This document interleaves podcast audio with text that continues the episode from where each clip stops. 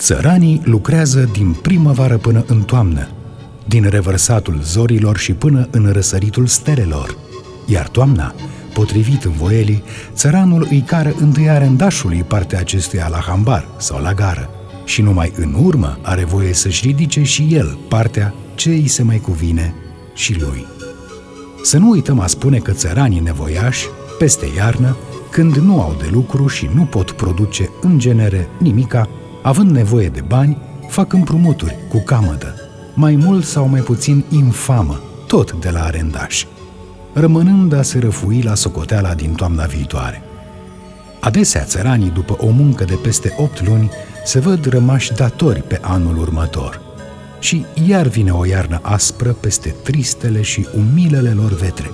Și iar rugăminți cu căciula în mână pentru un nou împrumut. Și așa mai departe. Să notăm întreagăt că marea majoritate a arendașilor mari este compusă din străini. În Moldova, evrei. În Muntenia, greci, bulgari, albanezi și puțini români ardeleni supuși unguri. În genere, afară de rare excepțiuni onorabile, oameni de joasă extracție, aspri la câștig, fără sentimente omenoase și lipsiți de orice elementară educație. Niciun om cu minte nu poate da dreptate de plină țăranilor răsculați. Pretențiile lor, când foarte rar pe aici pe acolo și le formulau, erau exorbitante și imposibile de satisfăcut. Iar furia de element orb cu care, fără a ști în genere ce vor, s-au pornit să prăpăstuiască orice statornicire de drepturi și faptele la care s-au dedat în pornirea lor vulcanică sunt într-adevăr vrednice de toată o sânda. Dar iarăși, oricare om cu minte peste putință să nu gândească. Bine, așa de surda nu se ridică un popor tamnisam, fără să aibă câtuși de puțin vreun cuvânt, măcar că, luat de scurt fiecare din grămadă, n-ar putea spune lămurit pentru ce a pornit așa val vârtej la pierzare. De unde să vie concertarea, solidaritatea? De unde acea comunitate vastă a unui fond parcă logic pentru săvârșirea unei astfel de nebunești acțiuni în masă?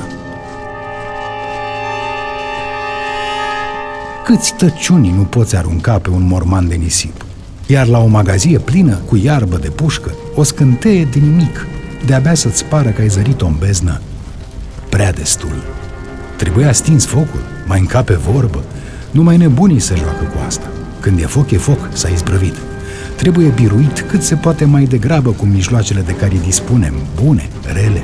Trebuia stins. Și acum vine noul guvern, aruncă în țară un manifest prin care imploră de la lume liniștire și promite solemn satisfacerea cât mai neîntârziată a revendicărilor celor răzvrătiți.